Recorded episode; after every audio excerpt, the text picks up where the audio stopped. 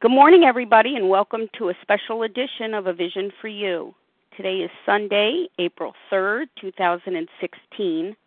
The share ID for Friday, April 1st is 8621.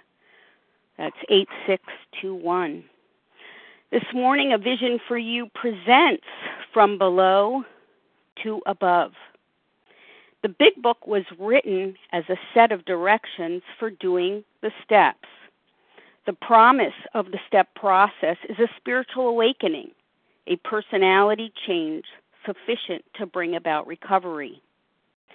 When we finish step nine, we experience the promises. We have recovered, we are restored to sanity. The sunlight of the Spirit deep down inside us is allowed to shine up, above, and through us. The only requirement is that we stay in fit spiritual condition. Step 10 allows us to identify and have removed the spiritual sludge produced daily by our self will. Step 11, through prayer and meditation, allows us to receive God's will for us and the power to carry it out. Joining us this morning is Neseh R., a recovered compulsive overeater from Toronto, Canada. Neseh is enthusiastic to share about the 12 step design of living with us today.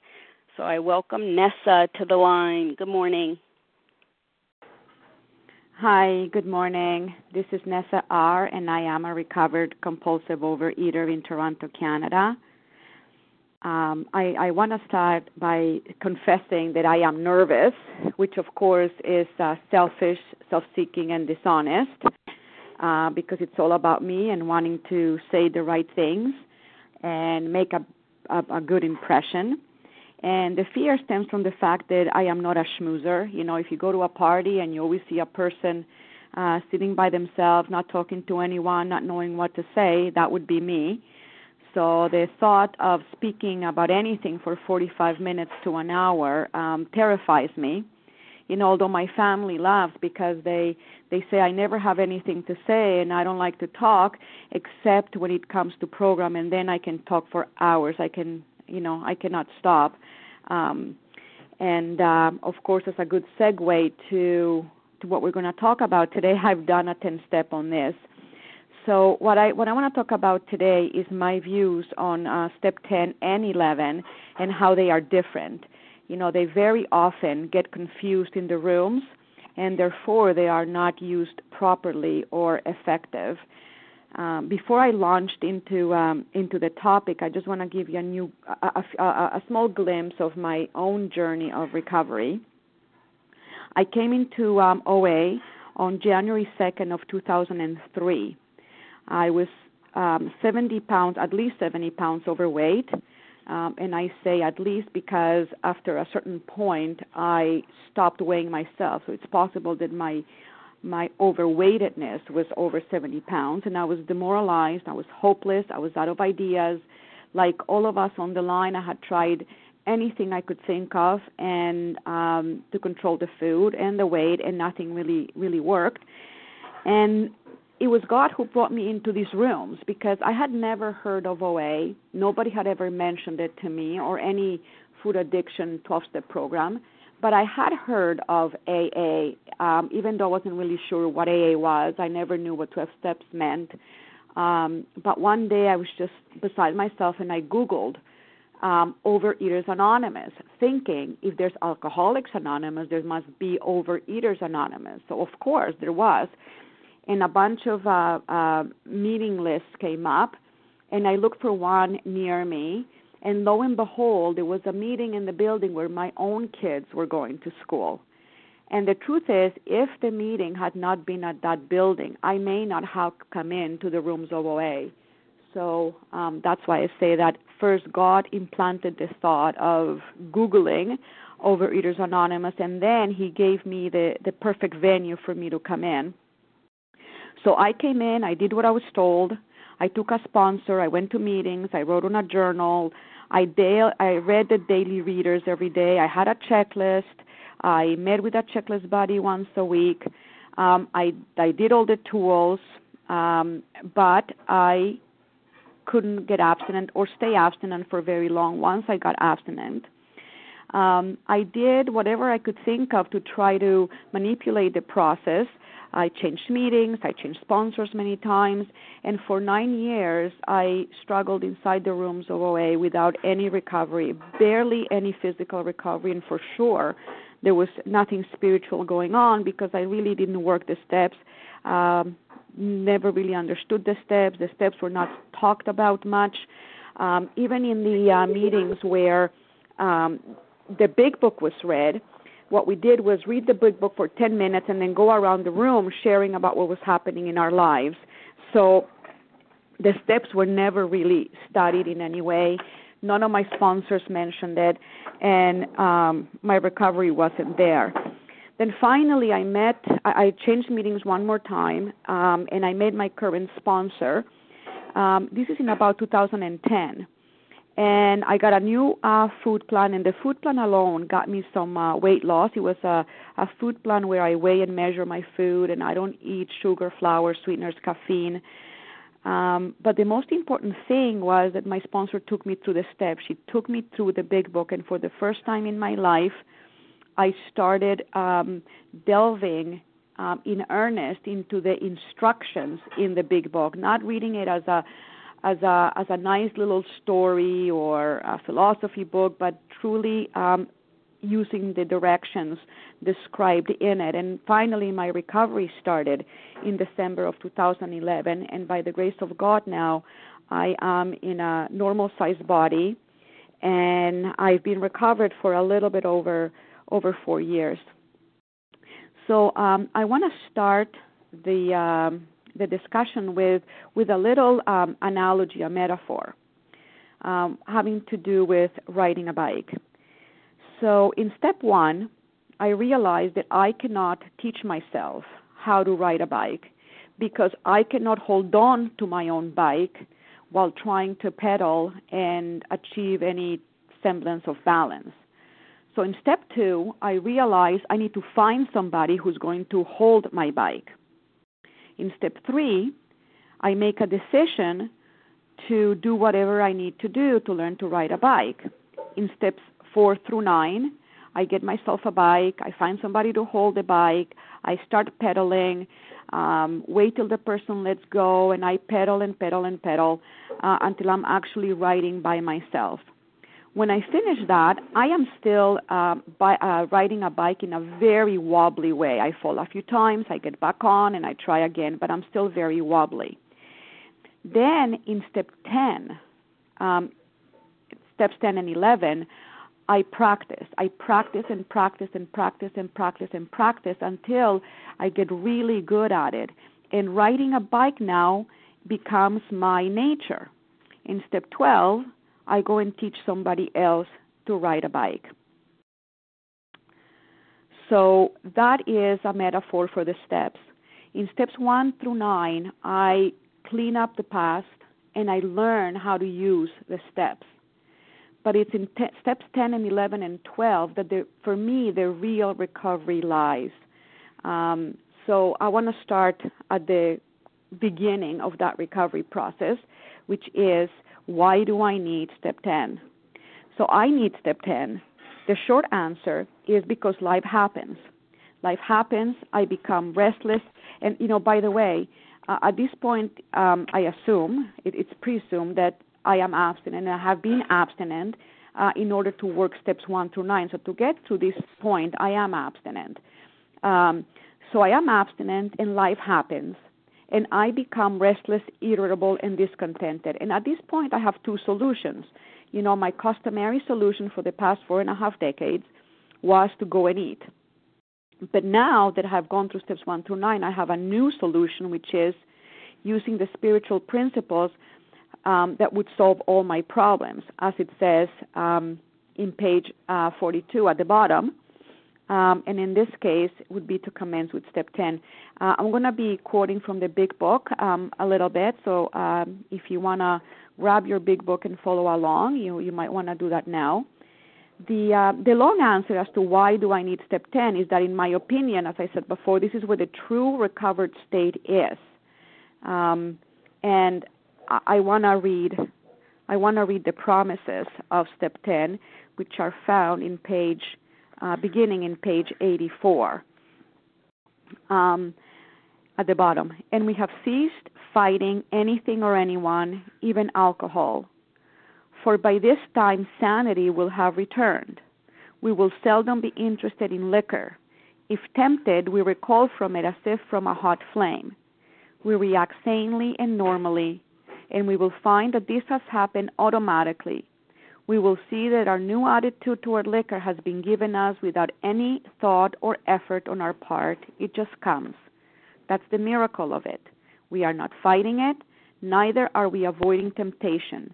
We feel as though we had been placed in a position of neutrality, safe and protected.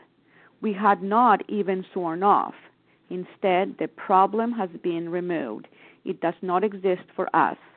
We are neither cocky nor are we afraid. That is our experience. This is how we react so long as we keep in fit spiritual condition. Now, if this doesn't describe recovery, then I, I really don't know what does.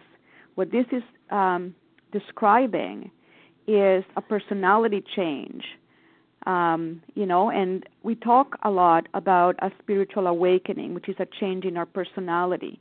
So to change our personality, what is our personality? Our personality is the way we think, we speak, and we act. To change the personality, we must change the way we think because it is through it is sorry, it is thought that uh, that drives our emotions, that drive our, our speech and our actions.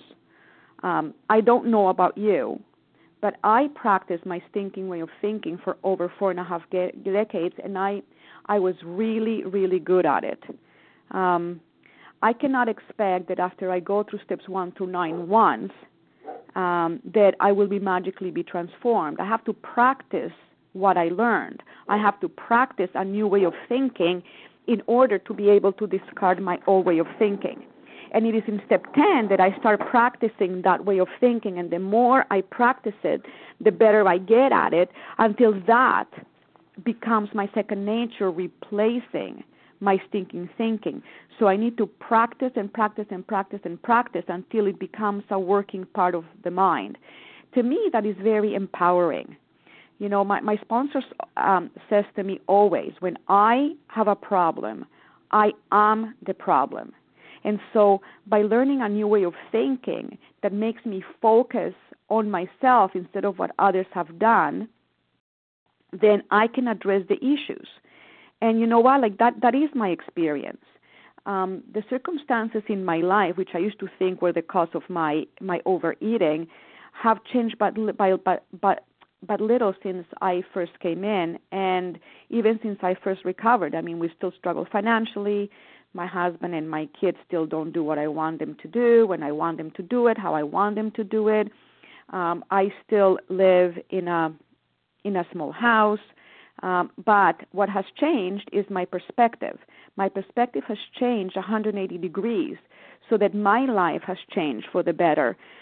Um, you know, in the uh, appendix to uh, uh about the uh, spiritual experience, it says um, it says here he finally realizes that he has undergone a profound alteration in his reaction to life.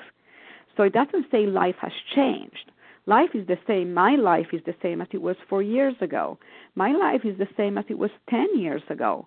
But my perspective to life has changed, and therefore my reactions to life have changed. So um, now I want to read the uh, paragraph that describes what step 10 is. Um, it's also found on page 84, and I'm just um, sorry, I'm just going to it.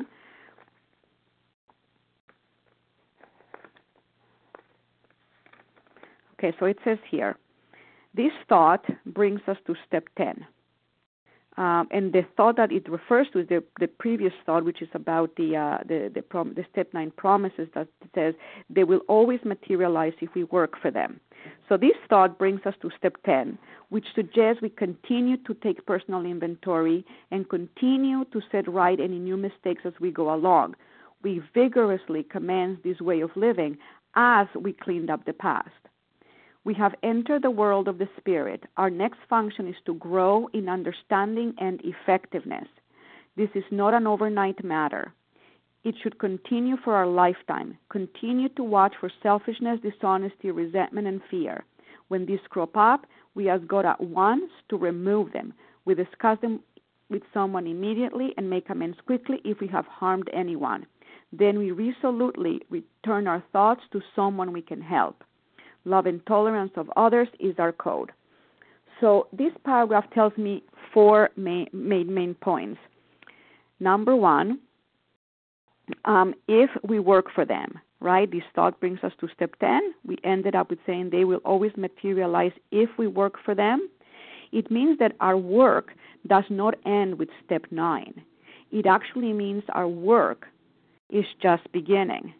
Um, it says here, um, uh, we continue to, our next function is to grow in understanding and effectiveness, right? So the effectiveness of the process will only become evident the more I practice it, the better I get at it, the more it becomes my second nature, and that is through step 10.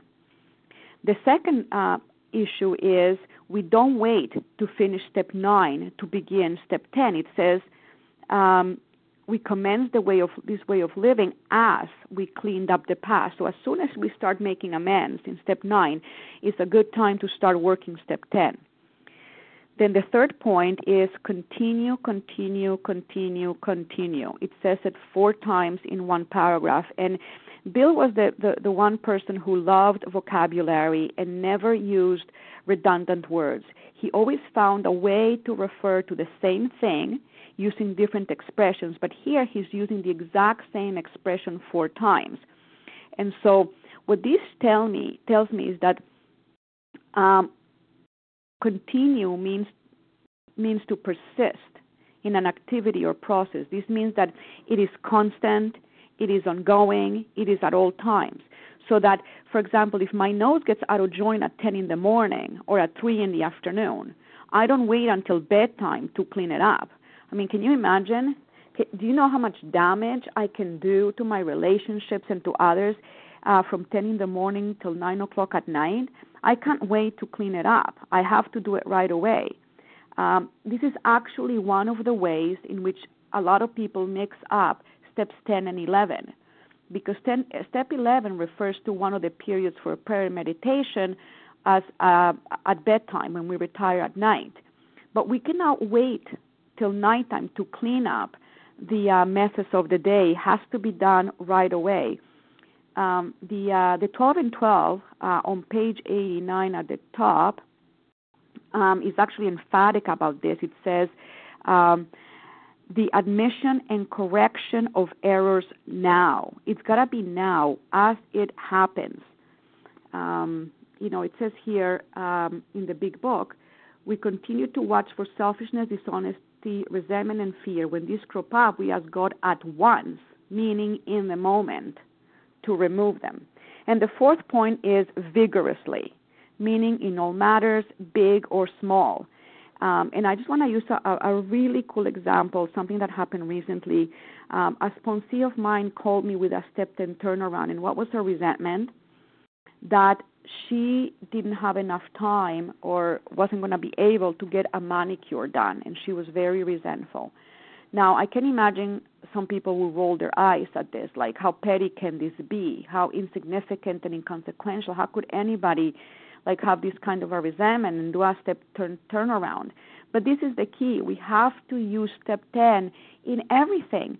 So even if something minuscule is upsetting us, I got to look at what the problem is. Remember, if I have a problem, no matter how big or small, I am the problem. And this was such an amazing eye opener for me because it's not only um, fear over financial insecurity that I need to do a step 10, it's not only, you know, a fight with my husband that I have to do a step 10 on, but like even if I cannot get my nails done, everything. And the more I use it, the better I get at it. The truth is, I most days I use step 10 at least once, and there are days when I use it three, four, five times. I mean, when I wake up on the wrong side of the bed and I'm predisposed to a negative uh, mind frame, a negative attitude that day, man, I gotta really be on my toes with step 10. And you know, there's lucky for me, there's no limit to how many step 10s I can or should do in one day. It's as many times as I need to, as many times as I require. So now I want to go into an illustration of how um, how I work step 10. And um, in order to really work step 10, we need to really work the previous step. And I'm going to use an example from my own life. Um, and it's a trivial example that I use often. And it's um, when I ask my boys to take out the garbage and they don't. And they take turns. And this is, sorry, my dog is now barking in the background. I apologize. Um, and uh, um, this is something that happens that happens often. And I've done many steps 10 um, on this, and sometimes I still have to do a step 10. Now, I just want to say that in the paragraph that we just read, it identifies steps 10, step 10 specifically with steps 4 through 9. However, when I do it, I like to start all the way back to step 1 because it helps me to identify what I am powerless over. Because I'm not only powerless over food, I'm also powerless over people, places, things, and situations. I cannot control other people, and I need to make sure that I know to my inner core that that is the case. I cannot make people do things that I want them to do. I cannot make them want to do them. And so that's why I start at step one. So here in this example, in step one, I am powerless over my boys. I am powerless over their values about their priorities, about their attitudes, about how they choose to spend their time, whether it's a productive use or an unproductive use. I am totally powerless, and I need to recognize that. After recognizing that, I, I, I turn to step two and I realize okay, I have two solutions. I can go eat, or I can choose God. Um, if I choose to eat, then I stop right there, and you know I would call it quits, and that's the end of it. However, um, if I am recovered, I'm going to choose God. And so the choice is I continue with the process of the steps. Then in step three, I make a decision to turn my will and my life over to God's care. So I would say that when I made my very first step three decision, I not only decided to work steps one through nine, when I made that decision, I also made a commitment to live in steps 10, 11, and 12 and this cannot be emphasized enough because I've seen so many sponsees and friends in program relapse. And one of the major causes is that they don't practice these steps like they are meant to be worked. You know, some people make excuses I'm too tired, um, I don't have time, I'm too stressed out, you know, whatever it is. You know, my issues are not significant enough, blah, blah, blah, blah. You know, but, you know, page 85 oh, I lost my page here in the middle. It says, um, it is easy to let up on the spiritual program of action and rest on our laurels. We are headed for trouble if we do, for alcohol is a subtle foe. So, you know, I finish steps one through nine. I'm done. I put the book on the shelf. I put the book on the shelf and I forget about it and I go on my merry life doing what I have been doing for the past four and a half decades. And then I wonder why I'm back in the food.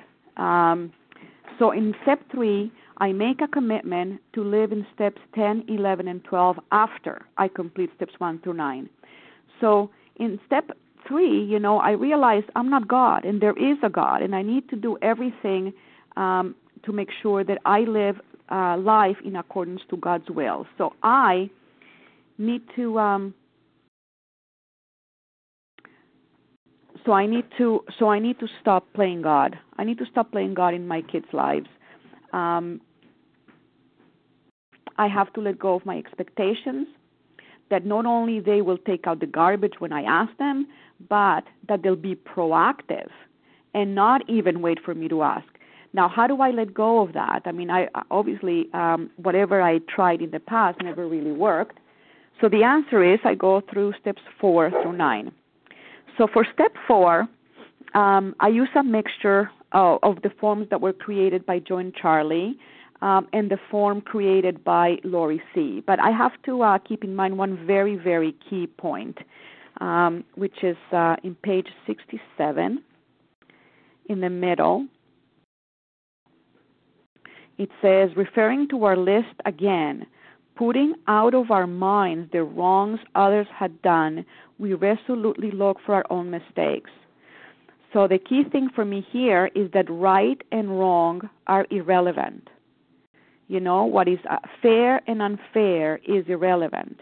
The only thing that matters here is how did I put in myself in the position to be hurt? Because in my example, sure, I am right that my kids should be responsible. They should take out the garbage, they should do their chores, and not only that, I shouldn't even have to ask them. But, you know, I have a choice. Am I going to be right or am I going to be happy? You know, justifiable anger can kill me, so I cannot even afford to go there. So I ask myself, how am I being selfish? Well, personally, I don't like taking out the garbage. It is smelly, it is nasty, it is gross. Okay, but I do want it out of my way immediately. So that's pretty selfish. I don't even consider what my kids might be doing. I mean, they might be doing homework, they might be going, going into the bathroom, or they might be, you know, fooling around, goofing off, killing time. No matter what they're doing, it's pretty selfish um, uh, for me to want them to behave in a certain way because it's convenient for me. Then I'm also being dishonest. I tell myself they don't respect me um, I cannot have peace of mind when they neglect the responsibilities, etc. You know, all those are lies because the truth is, I only need to rely on God and understand that whatever is happening is God's will in order to have peace of mind. I'm also being fearful. You know, I'm saying myself that we grow up to be responsible bums. Um, you know they're not going to um, amount to much. They're not going to be able to hold a job. I mean and my mind just goes off in all these ridiculous catastrophic directions. So why do i then i take a detour into page 68 um, dealing with fear and i ask myself why do i have this fear? I have it because self reliance is failing me. I cannot control my my kids. Remember that this is why i do step 1 as part of my step 10 i cannot make them take the garbage out.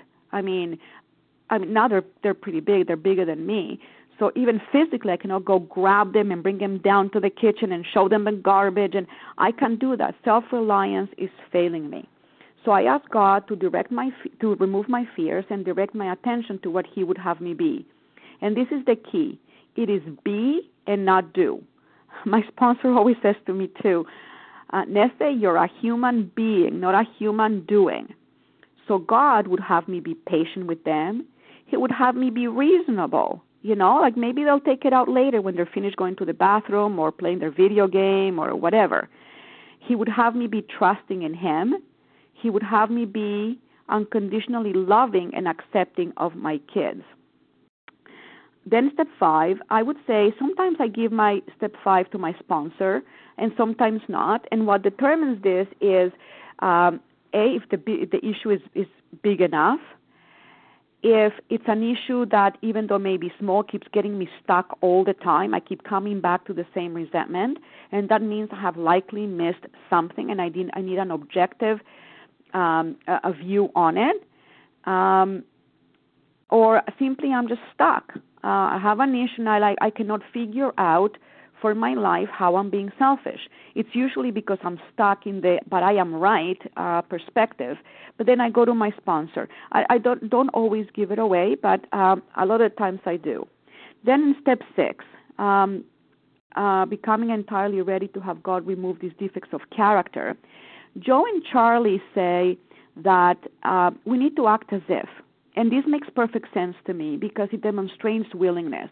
How can I say that I'm entirely willing if I continue to indulge in the behaviors that get me into trouble? So, um, all those things that I said God would have me be, I have to start acting as if I'm already patient, reasonable, trusting in God, unconditionally loving, etc. I have to act as if I'm not selfish. I have to act as if I'm not dishonest and not fearful. Then in step seven, I actually ask God, and then steps eight and nine, um, I make amends. So if I yelled at my kids, I apologize. Um, but more importantly, I resolve to change for the future because amend means to change. Amend doesn't mean to apologize.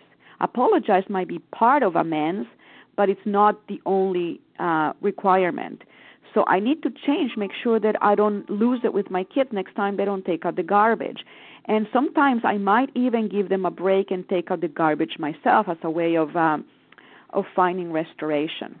And then one final point on step 10, and this is a very, very, very important point um, in uh, in the step 10 process. At the bottom of page um, 84, it says, uh, "Then we resolutely turn our thoughts to someone we can help." So the, an important word is then. Then meaning right after finishing step 10. Uh, and this is very crucial because um, focusing on someone else helps me let go of my little plans and designs and focus on being of service. Now, the big book literally says, says um, turn our thoughts. So, just merely thinking, well, maybe I'll go visit my elderly neighbor after work would technically fulfill this requirement. However, it is very important that I follow through. And that's why I prefer, ideally, not just thinking, but actually doing something to help someone. And in my in my opinion, preferably somebody in program. So like making a phone call to someone who's struggling or calling a newcomer, you know, and all those things don't take a long time.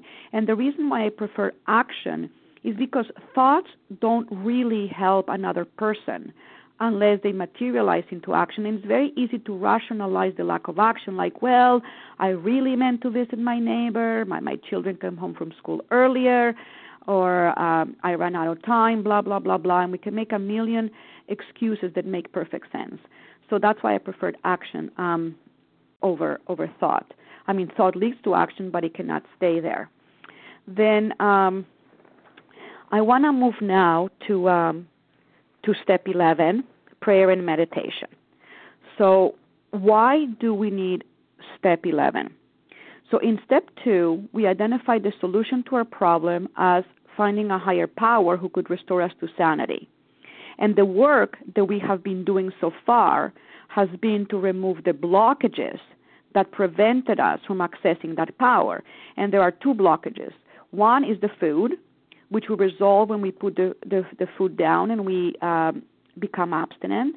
And then the second block is ourselves, our selfishness, our self seeking, you know, our self centeredness, which we clean up as uh, we work steps one through nine and ensuring that the blockages don't don't don't recur um, through working step 10.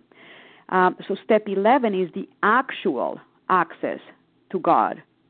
Um, prayer for me is when I talk to God, and meditation is when God talks to me. This is where I align my will with God because now I'm living a God centered life. And I always have to remember that He is in charge. And my job here is to do His will and not pursue my self interest, my little plans and designs. Now, the big book outlines three daily time frames for this at bedtime, on awakening, throughout the day, and I'm just going to to address them shortly. I just wanna I just wanna say a couple of uh, uh, things before going into the actual um, step 11. Um, when I pray, I need to keep in mind that God is not my employee waiting for my marching orders. Um, he is also not my sugar daddy who eagerly awaits giving me my reward when I am a good girl. You know, I I hear a lot of people saying, "Well, you know, I pray to God, but it doesn't it's not any use. He's not listening." And that's not true. We think we think God is not listening when we don't get our way. And you know, like a like a like a parent who tells the kid, "No, you cannot have ice cream right before dinner." You know, sometimes we pray to God and God says no. Uh, because he in his determination it is not good for us. So just because our answers are not our prayers are not quote unquote being answered to our satisfaction doesn't mean he is not listening. And this is where meditation comes in. You know, if God is saying no to me, there must be a reason. Now, with regards to meditation, I would say that I, I had a very, very hard time with meditate with the meditating part.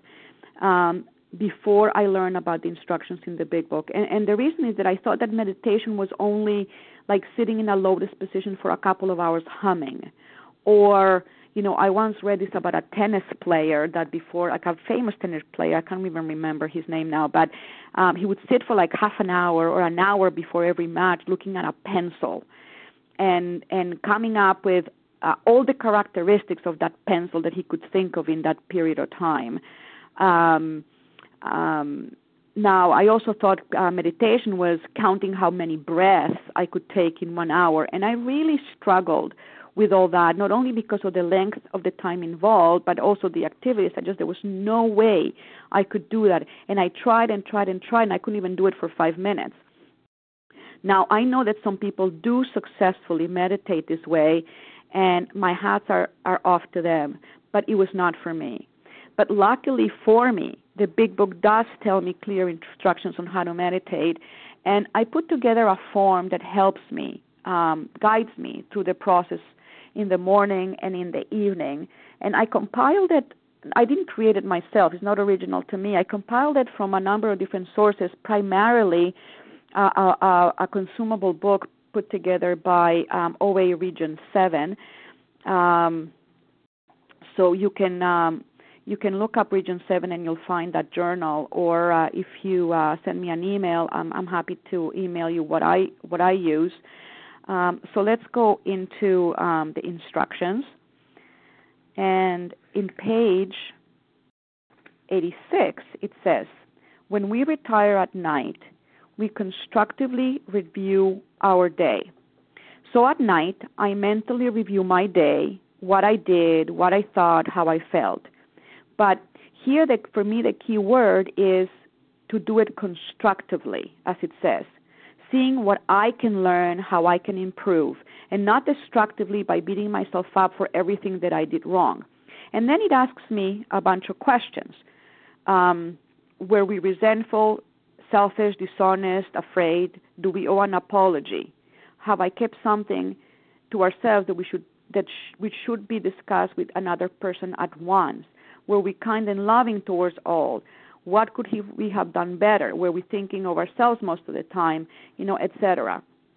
And now you notice that that some of these questions bear a resemblance to step 10.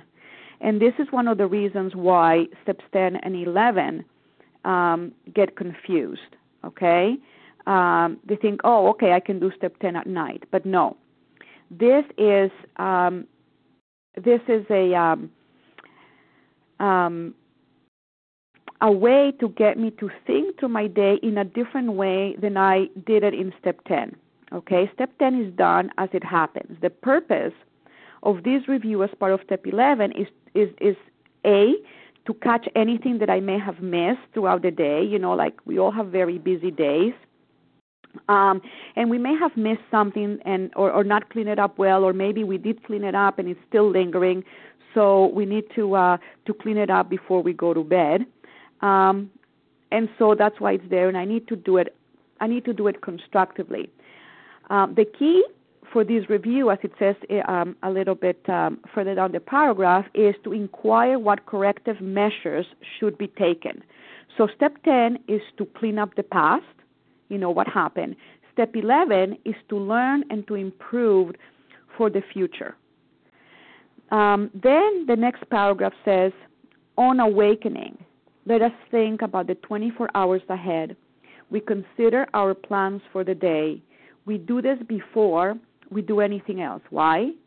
Because when I wake up, um, I don't know about you, but I was trained as a human doing, and I'm working really hard to be a human being. So when I, I still, when I wake up, I wake up with a to-do list that is a mile long. But then I need to remember, refocus that I am God's servant. My time is not my own. So even though I am planning what I'm going to do, including sleeping six to eight hours, that's why it says the 24 hours ahead, God's plan might be different for me. So what I do in my morning meditation is is I say, God, this is what I have planned. But if your plans are different, please give me the willingness and the flexibility to redirect and go along with your plans. This is your day. I am just an agent. I need to let go of what I need and instead focus on what I am needed for. You know, if I'm entrenched in my plans, in ticking off things of my mile long to do list. I cannot do that. And I have this analogy that I share with all my friends in program, um, and it's the uh, the analogy of a tumbleweed uh, versus a salmon. So a tumbleweed is is like a brush uh, in the desert that rolls around according to the wind. If the wind moves left, the tumbleweed goes left. If the, if the wind moves right, the tumbleweed moves right. If the wind stops, then the tumbleweed stops. The tumbleweed doesn't have direction of its own. It's all driven by the wind. So in this analogy, I am the tumbleweed, and the wind is God's will for me. So I need to align my will to God's will and move accordingly. And when I do, the day just goes so much uh, smoothly, so remarkably peaceful. And I, even though I may not have finished everything I had on my to-do list, at the end of the day, I am contented and satisfied. The other alternative is I could be a salmon. You know, salmon um, swims back to its place of birth to uh, to spawn, and they swim against the current, and they have to make a very vigorous, strenuous effort to overcome that that current. And a lot of the salmon succumb, like they they die in the process of of fighting the current. So I can be a salmon and um, fight God's will and end up the day exhausted, angry, frustrated, totally drained, um, which is not very pleasant. So I can go throughout the day being a tumbleweed or being a salmon. And doing the meditation in the morning helps me um, ground, uh, ground myself in that. It's like, you know, God, give me the willingness to be your tumbleweed instead of a salmon uh, fighting against you. Because, you know, this is very important. If I go back to the illusion of self sufficiency, you know, that I can do it my way and whatever I want is the most important thing and bulldoze my way through the day and through the lives of others, I will become blocked from God once more and I will inevitably relapse. And I definitely don't want to go back to what my, my life was five years, ten years ago because not only I was miserable, crazy, and insane, as well as fat, so were the people around me. Well, maybe not all of them were fat, but definitely they all were miserable when I was miserable. Now, the third time, the third time frame for uh, prayer meditation is throughout the day. Um, in page 87 at the bottom, it says, As we go through the day, we pause when agitated or doubtful and ask for the right thought of or action. Um, this is part of being a tumbleweed. You know, when I do this, things work out. Um, and then I get what happens at the bottom of page 50. Um, page 50 contains to me what is probably the most beautiful promise um, in the whole big book. Um, you know, we started a a face-to-face meeting um, here in Toronto, pattern like a vision for you, and uh, we just went. We just went through. Um, we just sorry can. We just went through. Um, we just went through this paragraph. Sorry, I just my son just came into the room, and after it describes the process of going through the steps uh, in this paragraph at the bottom that starts with, "Here are thousands of men and women, etc." Um, the promise uh, follows um, it, I guess maybe I'm just going to read the whole paragraph. It says they flatly declare that since they have come to believe in a power greater than themselves, to take a certain attitude towards that power, which is steps one through two and three, and do certain simple things, steps four through nine, there has been a revolutionary change in the way in their way of living and thinking, steps ten through twelve. And here's the promise. In the face of collapse and despair, in the face of the total failure of their human resources, they found that a new power, peace, happiness, and sense of direction flowed into them. I mean, this is this is what life is about. And it doesn't say that in the face of a perfect life. It says in the face of collapse and despair, meaning when I'm being faced with challenges, when I am going through unpleasant and even painful situations, you know, I'm well, if I'm well grounded in God, I'm going to be okay. And it says this has happened soon after they wholeheartedly met a few simple requirements, and that's going through the steps. Um, and this has definitely, definitely been my my my experience. Um, and now I I just I want to conclude. I want to conclude with a couple of thoughts. You know, the first one is um, um, in page 164, which we read um, every day at the end of the meeting. It says, um, Ask him in your morning meditation what you can do each day for the man who is still sick. Um, so you see, we end step 10 by resolutely turning our thoughts on someone we can help. And we end step 11 in the morning by doing the same thing. Uh, because by practicing these principles, we achieve our real purpose.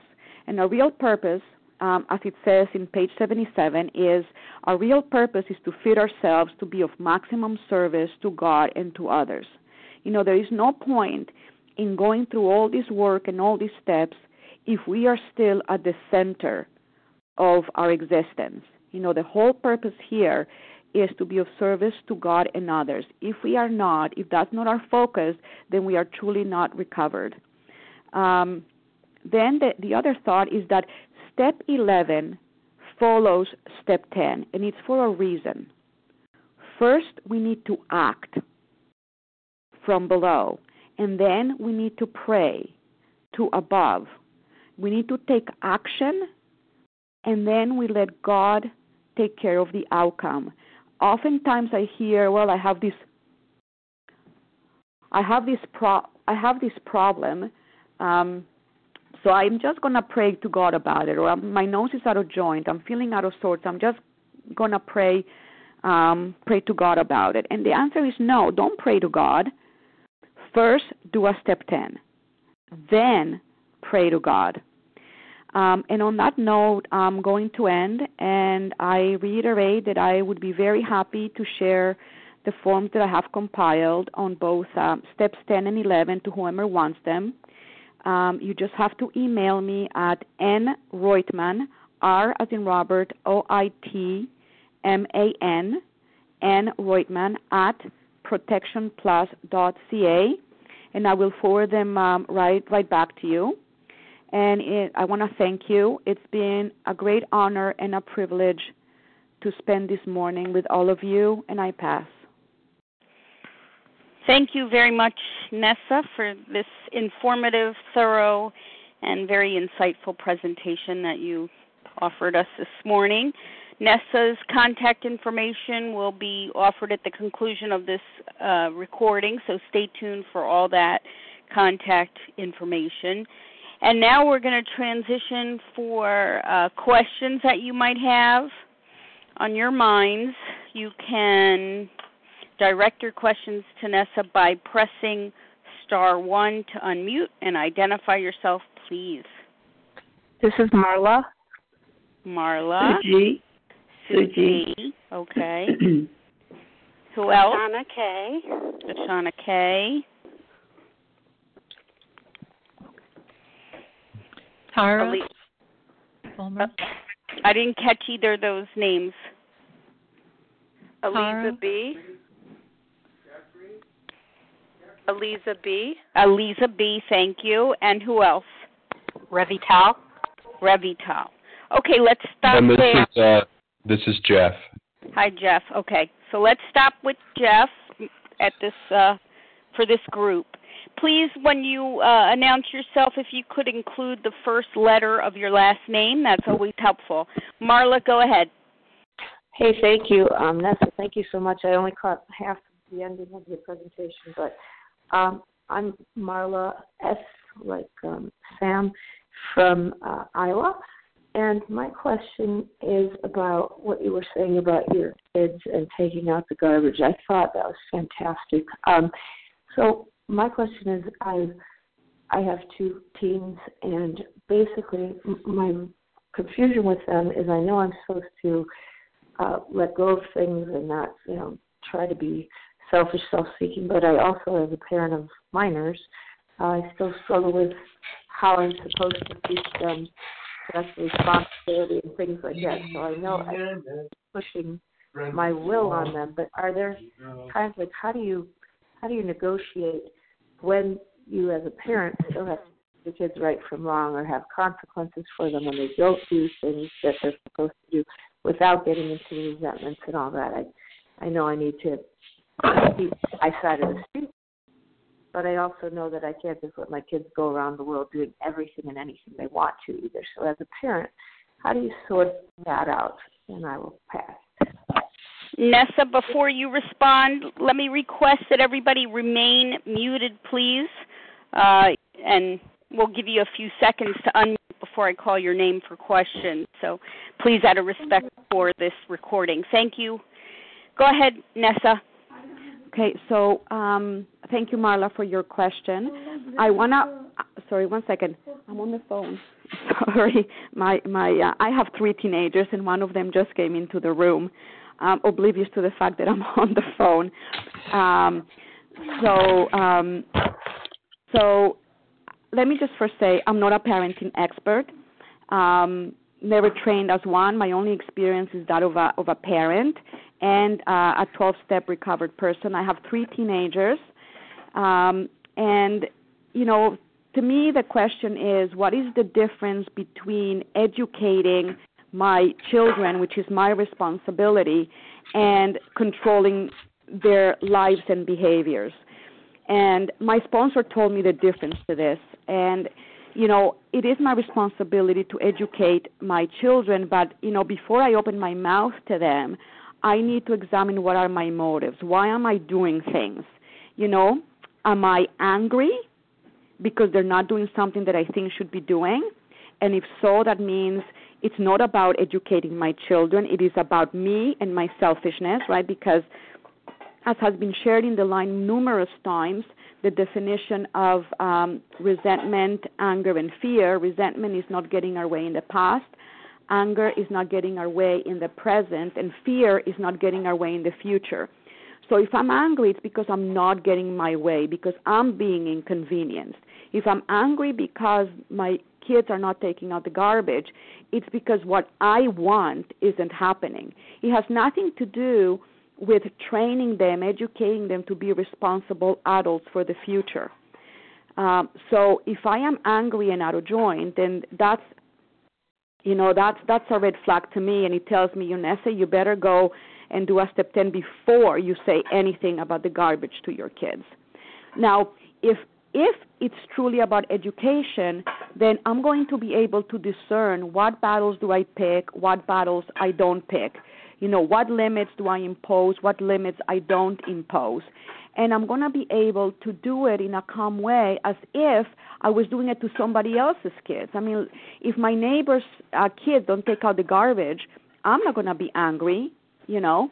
Um, so if I'm dealing with my kids like I would be dealing with them, then I am truly like a teacher would deal with his pupils. Then, then I'm truly, then I'm truly doing um, doing it for them and their benefit. But if I am angry and spon- and and and, and uh, stomping around and yelling and whatever, going on a rant, then it's not about them; it's about me, and I have to know um, that from the very beginning. I, I hope that that answers your question. Thank you, Marla. Sue G, your turn. Yes, um, thank you. So you do. Hi, this is Sue G. Thanks a lot, Neseh. Um, I forgot my question, but one of my questions is would you repeat your email address, please? Absolutely. N as in Nancy, R as in Robert, O, I, T as in Thomas, M as in Mary, A, N as in Nancy, at protection plus, all one word, dot ca not com dot ca for Canada. Protection. Protection what? Plus P L U S. All one word. Okay. That That what? Dot ca. Ca. I was thinking of California. Okay, and my question is, um, we're supposed to be a tumbleweed and not uh, not a salmon. What are when you started talking about that? First of all, you said we were something before you mentioned that that be a tumbleweed. Do you remember that? Yeah, um, um, I, I don't exactly remember exactly what I was saying, but the point was that I am here to do God's will. I am God's servant. So um, I'm here to do His will, uh, not Him do my will. He's not my employee. I am His servant. I'm ah, here to serve it. Him and help others. Okay. Thank you very much. Wonderful, just absolutely wonderful, uh, full take on actually all the steps, but especially 10 and 11. Thank you. Thank you, Suji. Thank you. Shoshana K., you're up. Hi, thank you so much for your service. Thank you, everyone. Neseh, it was beautiful and clear, and I appreciate it, and we all do. And I have a question just um, I'm up to step nine now with my sponsor, and I'm so grateful, and I'm so excited to get you know ready to do step tens on a daily ba- basis when they come up. I just wanted to know what it looks like for you, like uh, practically speaking. Like, do you keep a form with you that you were describing about Joe and Charlie's form? Like, do you um like let's say something comes up at a supermarket or at work or when you're out of the house and you need to do a step 10 like how do you practically carry that step out during your day Thank you, Shoshana. That is an that's a very very good question. I, I should have uh, covered that in my presentation, so it's a good time to to cover it now. Um, it was a friend of mine who said, Neseh, would you put something together for me to guide me? So so I did, and uh, um, you know I I did used to carry it. Um, I not like a physical paper, but I had it in my in my smartphone, um, and thank God for smartphones. Um, and so I I would go through it uh, in my smartphone. But the beauty of of the human mind is that the more we do something, the more it becomes a working part of the mind until I totally memorized it. Now, sometimes I still, and I used to do it in writing, I would say, sometimes I still do something in writing when it's something that is more complex, uh, something new, or something heavy duty. I still do it in writing. Um, a lot of the times I just go through the form in my head and I talk to myself. And sometimes I am actually because I, I, I I've been practicing this for a long time now. I mean, although three years of my life or whatever, three and a half years of my life don't compare to the four and a half decades that I was practicing the other way of thinking. But I practiced it enough that I can sometimes just even short circuit and talk to myself like you know when i'm in the supermarket line and somebody shows up to the eight items of le- or, or less um, line with ten items which is something that used to really get my goat uh, i can just say you know what Neseh you're being selfish. You're selfish because you think that your time is more important than everybody else's. You think that everybody else is not in a hurry and you are. And you know what? Uh, this is god's will and and just just sit with it so I can just talk to myself and talk my like short circuit the process and go go straight to to the point and then say, you know what, God, you know, take away my selfishness and and just help me help me write this out. Help me write this out. You know, focus to somebody I can help. I have my my my my handy smartphone. I can make a phone call to somebody in program while I wait for that person to put her 10 items through and, and go to it. So I use a mixture. Sometimes I do it in writing um, using the form. Sometimes I do it in my head uh, using the form in my head, and sometimes I just I just do a quick uh, thing where I just talk myself through it. And I literally do talk to myself. Although if I'm in the supermarket, I don't talk to myself out loud because think oh, people will start you know moving away from me. So um, I hope that answers your question. Thank you so much. Thank you, Shoshana K. Please, a reminder to stay muted so we can have a quiet recording. Thank you. Unless you are speaking. Even if you're waiting in line to ask a question, please mute yourself. There's a lot of background noise going on. Aliza B., please. Your turn. Hello, you can yes. hear me? Yes. Okay, great. Hi, this is Eliza B. Ness. I want to thank you so much. I, I'm just so grateful for all of the people that have recovery before me to teach me how to do these things. And I'm um, someone who's been in program for like 11 years, but just recently in February started doing the steps in the um, listening with a Vision for You sponsor and going through the Joe and Charlie tapes, which has been amazing for me.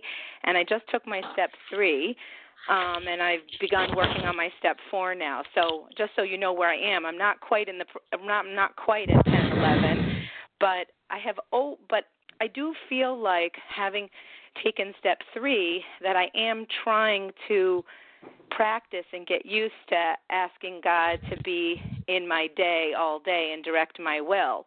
Um, so I know I haven't done all the work to clear the passage yet, but the thing that always confused me the most that I wanted to hear more practical um, advice from you too, or practical suggestions of how you work it, is I'm pretty good about my prayer and meditation in the morning, which I do now, and when I have time, I can do that.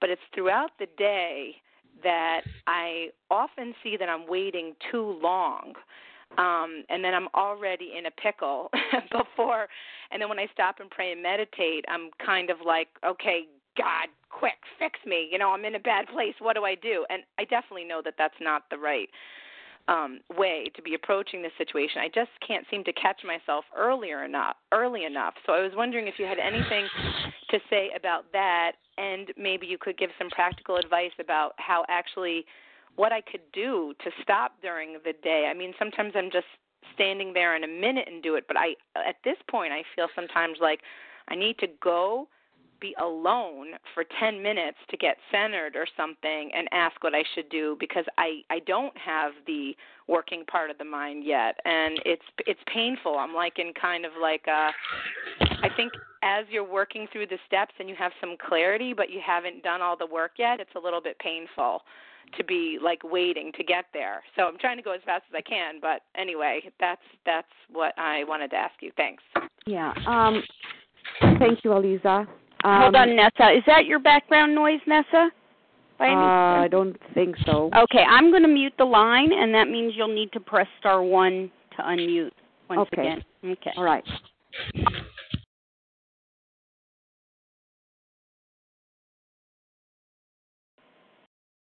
Hi, am I back? Yes. Thanks. Okay, great. So um, I think you, uh, Melissa, you answered your, your own questions. Uh, your question with, with what you were. Oh, there's a beep. Am I still being heard? Yes. Oh, okay. Um, were you still being heard? Um, part of the the the the, the obstacle in, in developing the pause. Uh, as we go throughout the day, we pause when agitated or doubtful.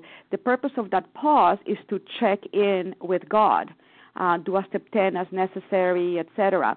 Part of the, the, the blockage here is that obviously you're not you're not recovered, you haven't gone through the process, so you are still blocked from God, and and that's why it's it's so difficult to to short circuit the self centeredness to to redirect towards God centeredness. Um, it doesn't mean that you shouldn't persevere. I mean, I don't dissuade anybody from praying and meditating while going through the steps. Um, it's just that our expectations of the results have to be realistic in that in the recognition that we are still blocked from God and we have no access. So step 11 is really the access to God, how we talk to God and how we listen to God. Um, so um, I don't discourage you, continue, but be realistic that the results are are not going to materialize um, until until you get there. Uh, which um, another point I want to make is to give you impetus to go through the steps as quickly as possible. You know, the big book talks about um, in the um, spiritual awakening appendix um, a, a period of a couple of months, but some people have done it a lot sooner than that. It says here what often takes place in a few months um, at the bottom of uh, of the page. Um, so you can you can be at step 10 and 11 very quickly. So so don't uh, don't tarry. Now, in terms of my um, what I did for me to develop that pause, and I would say I'm not perfect. A lot of times I still run through the day in self will. Um, you know, barely pausing. Um, you know, this is where it comes to we claim spiritual progress, not spiritual perfection. So my pauses are not perfect, my days aren't perfect, and some days I do it more than others. But what I did is I actually again with the smartphone and my family is making faces at me now because I actually I am an enemy of smartphones uh, and they cannot believe I'm singing its praises so much uh, right now. But I program into uh, my my phone into my calendar the um, um, something that says um, pause every hour, um, and it forces me to to pause and, and check in until um, I get to a place where I am truly God centered, and then um, it becomes a working part of the mind. So so persevere, but more importantly, work through steps uh, one through nine as quickly as you can, and then practice, practice, practice steps 10 and 11, and you'll get there. And I pass. Thank you, Eliza B. Revital, your turn. Star one to unmute. Hi. Um, just a note of gratitude, such gratitude. Um, this so reinforces what my sponsor is teaching me right now as I work through the fourth step. You know, I went from a lot of raw emotions and I use raw resentment over the past and anger in the present and worries about the future. You know, and once I put the food down, I was able to stop being lazy or crazy, one of the two extremes, and I'm able to deal with these raw emotions. She's shown me such a simple, simple, and deeply effective way. And as I hear about, I hear about how accessible and quick and peaceful doing the work of the 10th and 11th uh, and even 12th steps can be. It's it's strenuous, but I I I just want to thank you, Neseh, because it gives me hope, a lot of hope, motivation, and enthusiasm for the future. And I'm so grateful that we have this meeting in Toronto. I'm so grateful for your talk today. It's taken me to a whole other level of thinking. Thank you for your service. Thank you, Revital, a, a, a fellow a fellow from. Uh, from Toronto. It's so uh, nice to uh, to hear you on the line. Thank you so much. You. Let's utilize this time, please, for questions, and we'll go to Jeff. Thank you. Jeff, star one to unmute. Hi, can you hear me? Yes. Questions, please.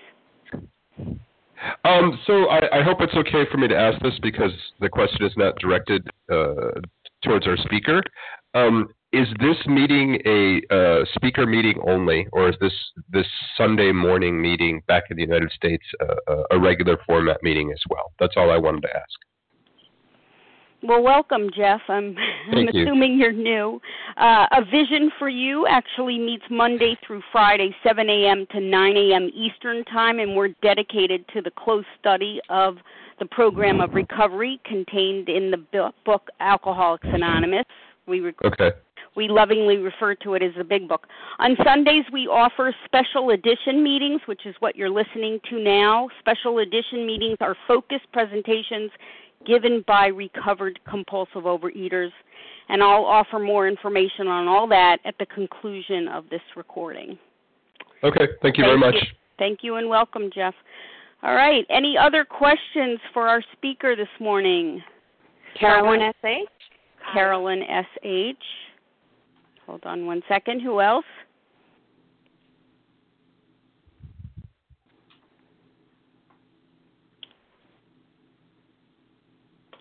Janie S. Janie S. Anyone else? Karen S. Karen S. This is the final invitation for questions. So Amy G. Amy G.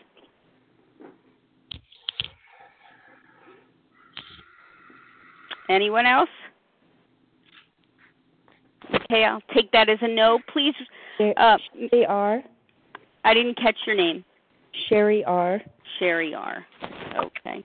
And just a reminder to please stay muted unless you're speaking. Thank you so much.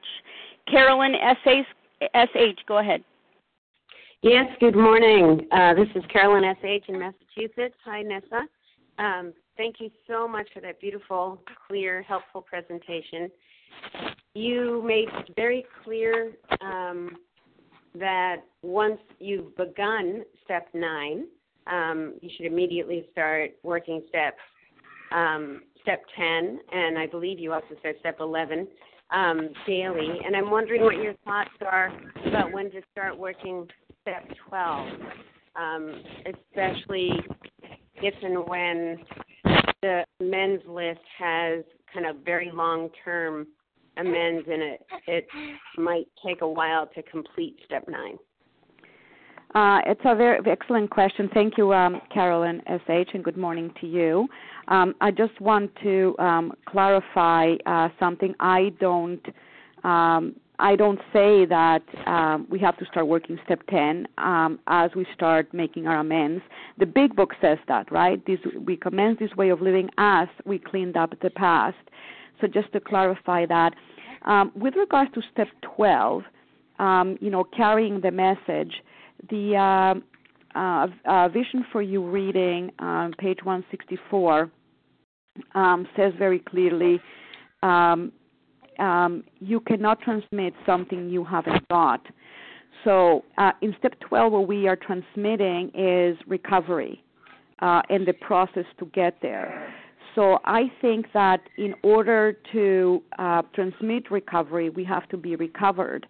And that's an assessment, I guess, each individual person has to make on their own, perhaps with the counsel of their sponsor. Because if we start sponsoring before we are recovered, the message that we're going to be transmitting it's not a message of recovery and that's really all that i can i can say about that um you know i know that there's like schools of thought that people think, well, if you know an A, you teach an A. You don't wait till you um, know the whole alphabet to teach the A. Um, but I personally did not start sponsoring until I felt that I was recovered and discussed it with my sponsor and decided, yes, it's time to start sponsoring. So, so that's the only thing I have to say about that. I hope that helps. Thank you, Carolyn. SH. Janie S.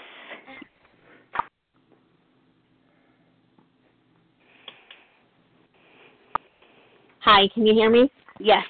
Go ahead. Okay, hi everybody. This is Janie S. and I have been in the program for years, but not with um, continuous recovery. Um, and Neseh, you just really spoke to me this morning. Um, I am looking for a sponsor. I, I just you gave your email twice, but I do have a newborn baby who, of course, is crying at the moment, and I didn't get it.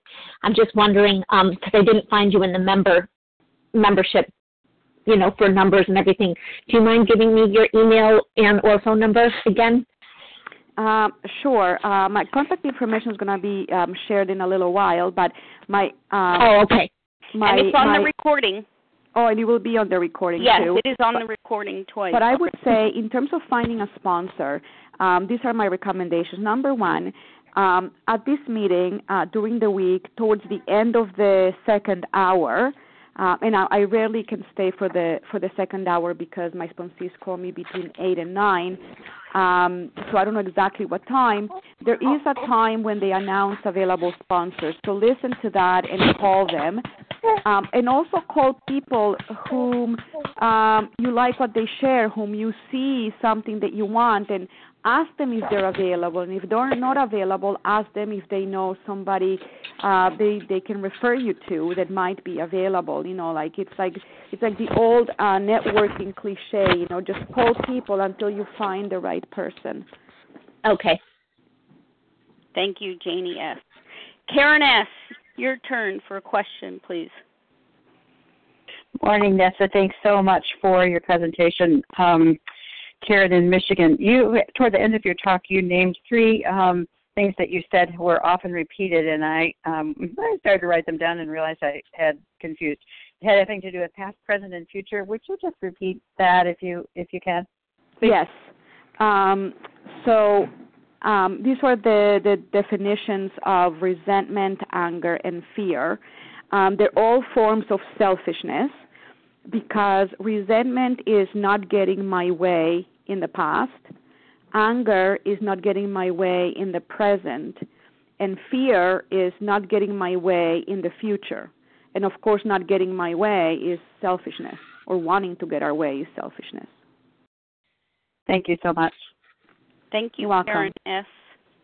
Amy G., your turn.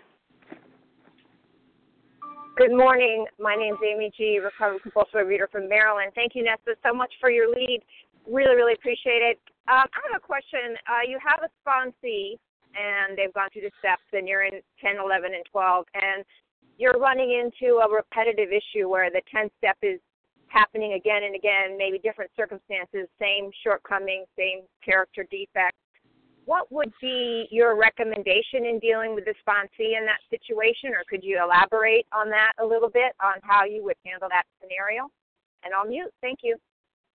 Um, yeah, you know, like this is a, a question that I, uh, or an experience that I that I I get often, not only with sponsees but with myself, and I use the analogy of a of a of a baking pan that has all the grime caked on. Um, so sometimes issues recur either because we've missed something or because that grime is so caked on that it takes many passes with of elbow grease to actually remove that grime. You know, I may have to go at it with a scouring pad once and twice and three times, and every time I'm able to take a little bit more off, but never quite a 100% off to make it look like it did when I bought it. Uh, so I have to go at it many, many times. So, so the number one thing is persistence. You know, if you if you have to make, if you have to do 10 step 10s, 100 step 10s, a million step 10s on this issue, that's what you do. You know, you don't give up and and and say, okay, what's the use? You just have to keep doing it because, you know, the the um, our job is to do the work, and God's job is to take care of the outcome. Now, having said that, um, it is possible that we we miss something like in step in step uh, four. You know, how are we being selfish, or how are we being dishonest? How are we are we being self-seeking? Um, it is also possible that maybe the problem is in step six. You know, maybe we are not entirely ready to have God remove these defects of character because, you know, we we are holding on to those behaviors. You know, and it takes a lot of mental exertion. Like this is a program of mental exertion. Like we gotta be focused and we gotta be present all the time, because if we're going on autopilot, um, I'm going to speak to for myself. If I'm going on autopilot, I am going to be indulging in the behaviors that are my knee-jerk reaction. You know, the behavior that I've done for 45 years. So I really need to catch myself, and I actually talk to myself. My sponsor taught me this, and I and I pass it on to my sponsees if they care to avail themselves of the same advice, is I talk to myself. Um, you know, as soon as I catch myself in the in the behavior, I say, you know, Neseh, you're being selfish. You know, you're being inconsiderate. You want other people to go out of their comfort zone so you can stay in your comfort zone. But you know, the issue with step six is that people think, oh, you know what, like it's it's one paragraph in the big book, and that means God does all the work. But the truth is that you know I somebody mentioned the Joe and Charlie tapes, um, and I listened to them over and over and over again, and this is very clear in those tapes. Um, and I don't know if it's an outside issue, so I'm not going to belabor that. But um, you know, they say we have to act as if, which requires that we be aware and present, and it requires a lot of mental exertion. And I find that a lot of people would rather run a hundred mile marathon than mentally exert themselves. And there's just no replacement for that. Um, I don't know that I've given you the, the, the answer, but this is just my, my view and how I approach it, so I hope it helps. Thank you, Amy G. And our final question this morning comes from Sherry R. Hi, this is Sherry, a compulsive overeater. and uh, thanks so much for sharing. And I guess uh, part of the question that I have is exactly what you were just referring to um, that I have a, a resentment about something, and you had talked about with your sons um, this resentment resentment reoccurs and reoccurs and oh and um I've been willing to go to outside help for it and other outside programs um for it.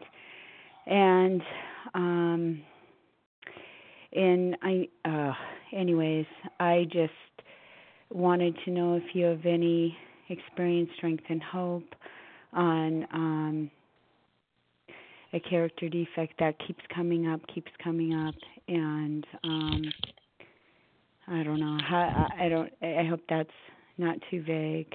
Um, um, it is. It isn't vague at all. Oh, sorry to interrupt you. Go ahead. Oh, oh, please. That's enough for me. Okay, so it isn't vague at all. Um, the reason why a character defect keeps coming up is because God hasn't removed it, right? In step seven, we ask Him humbly to remove our shortcomings but it doesn't mean that he's going to take them away as soon as we ask. Um, how and when that will happen, I, I really don't know. You know, God makes his own determinations based on what we need for our own um, growth. And so character defects will keep coming up. Some of them get removed, some of them don't get removed, some of them get removed and then um, reappear. And and that's the only answer that I that I have for that is that it's God's will that it still be there. Um, but what we can do about it is uh, persisting. And um, I said that um, in my answer to other questions, you know, just persist in step 10. Take it to your sponsor. Maybe take it to somebody else in program who is recovered for, for a different perspective. I mean, um, sponsors are great and they have a lot of experience, but sponsors are are human. Um, so you know, sometimes getting the uh, the perspective of another recovered individual uh, will highlight something that was missed um, by, by by others. But the more important thing is just persistence. Keep doing it. If it takes a hundred times, a million times, keep doing it. And when you see the character defect um, come up, remember to act as if and say, you know, Neseh, there you go again. You know stop counting how many items are in the basket of the person in front of you in the line of eight items or less. Don't count the items. You know as as many times as it takes just keep doing it. Thank I, I hope that helps Thank you, Sherry R. Thanks to everybody who asked questions this morning. And of course, thank you, Neseh, for such an interesting and uh, informative presentation this morning. I'm going to close from page 164 in our big book. Our book is meant to be suggestive only. We realize we know only a little. God will constantly disclose more to you and to us. Ask Him in your morning meditation what you can do each day for the man who is still sick. The answers will come if your own house is in order. But obviously, you cannot transmit something you haven't got. See to it that your relationship with Him is right, and great events will come to pass for you and countless others. This is a great fact for us. Abandon yourself to God as you understand God. Admit your faults to Him and to your fellows. Clear away the wreckage of your past. Give freely of what you find, and join us. We shall be with you in the fellowship of the Spirit, and you will surely meet some of us as you trudge the road of happy destiny. May God bless you and keep you until then.